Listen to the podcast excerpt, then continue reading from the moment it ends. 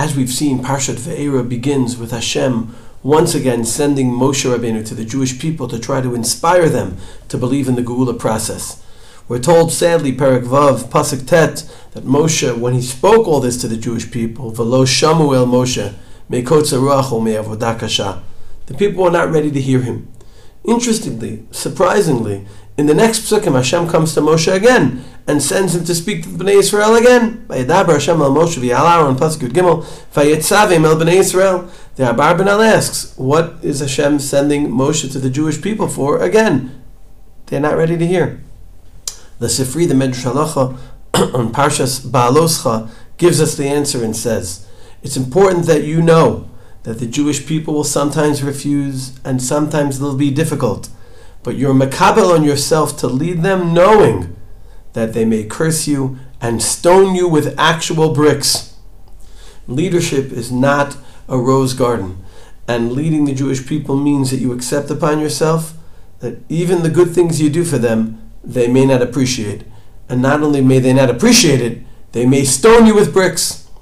Yisrael Salanter is reportedly someone who told people when he did a favor for them, he would give them a small stone.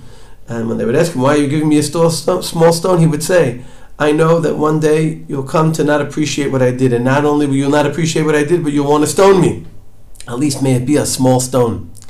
The Psikta the Rav Kana goes even further and he says, HaKadosh Baruch Hu told Moshe and Aaron that they should never be angry and call the Jewish people rebellious. In fact, we know that by uh, story in Parshas Chukas, when they needed water, Moshe addressed the people as Shimuna Hamorim, and for this he was not allowed to enter into Eretz Yisrael. We have to accept the fact that we may not be appreciated, we may be attacked, and we can't even express the frustration of calling the Jewish people the rebellious people. They're God's people.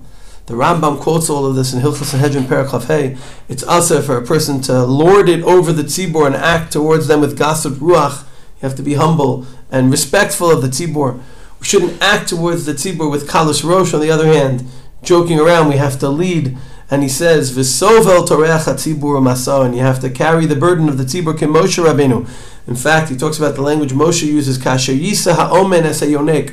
Have to be like a parent carrying a nursing child that you only have mercy for, even if they cry, even if they scream, even if the child scratches you.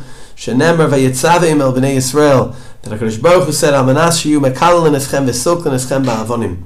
I think you see on an additional level, very often leaders try to do for the tzibur what the tzibur expects from them, so the tzibur will be happy. We live in a world of politicians taking polls to figure out what their decisions should be.